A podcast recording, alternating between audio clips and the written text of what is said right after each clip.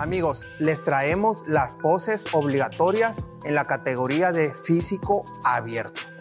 Es muy importante que en este caso, cuando estás en pose de descanso o relajación, realmente no debe de existir ese descanso. Entonces, nos ponemos en poses de descanso, pero si se fijan, hay que alinear muy bien. Así debe de estar. Presionar siempre, sacar el pecho, tensión en las piernas. Muy bien. Ahora vienen las poses obligatorias. Se comienza con doble bíceps de frente. Iniciamos. Doble bíceps. Puede ser con las piernas a la misma distancia que los hombros o podemos sacar una punta, si se fijan, para darle un toque más estético, más clásico. Muy bien. Abdomen plano, ahí. Sonreír es importante. Doble bíceps. Andamos en doble bíceps. Ahí va.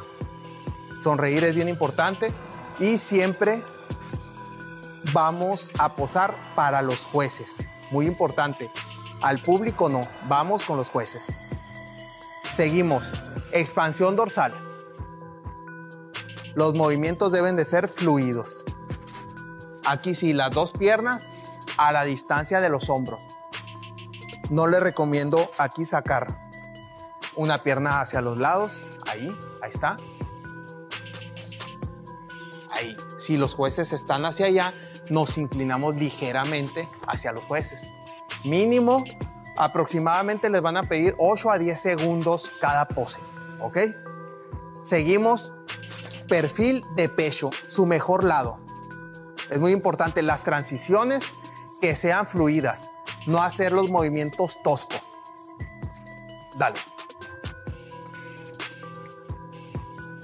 Bien, aquí los jueces se fijan sobre todo en esta área, es la de pecho. Se fijan que el pecho esté grande, un buen brazo. Aquí la pierna es importante, presionarla hacia allá para que nos dé un mayor tamaño. Si se fijan, está presionado. Muy bien, tríceps que la transición sea fluida. Ahí está. Aquí sí podemos poner la otra pierna hacia atrás. Ahí está. Y mostrar la pantorrilla. Aquí la clave es esta área. En esto se fijan los jueces. Hay que sonreír. Es importante sonreír no solo en físico, sino en físico abierto también. Bien, se fijan mucho en la cintura. Es bien importante que se vea la cintura. Seguimos con doble bíceps de espalda. Esta área es lo que se fijan. Espalda superior, lumbar, trapecio, glúteos. Aquí es importante presionar hacia afuera para que el glúteo se corte con el femoral. Puedes hacer la pierna hacia atrás, ahí, presiona para que haya un corte. Obviamente se va a cortar el glúteo femoral ya cuando el nivel de grasa sea muy bajo. Muy bien. Expansión dorsal. Importante que sea fluido el movimiento.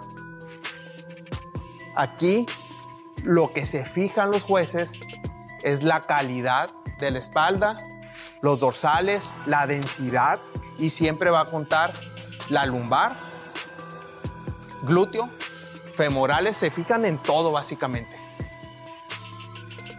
Cansa, parece que no, pero es bastante cansado, ¿eh? Es un desgaste cardiovascular grande. Ahora nos vamos de frente, fluido el movimiento y la transición hacia el frente. Bien.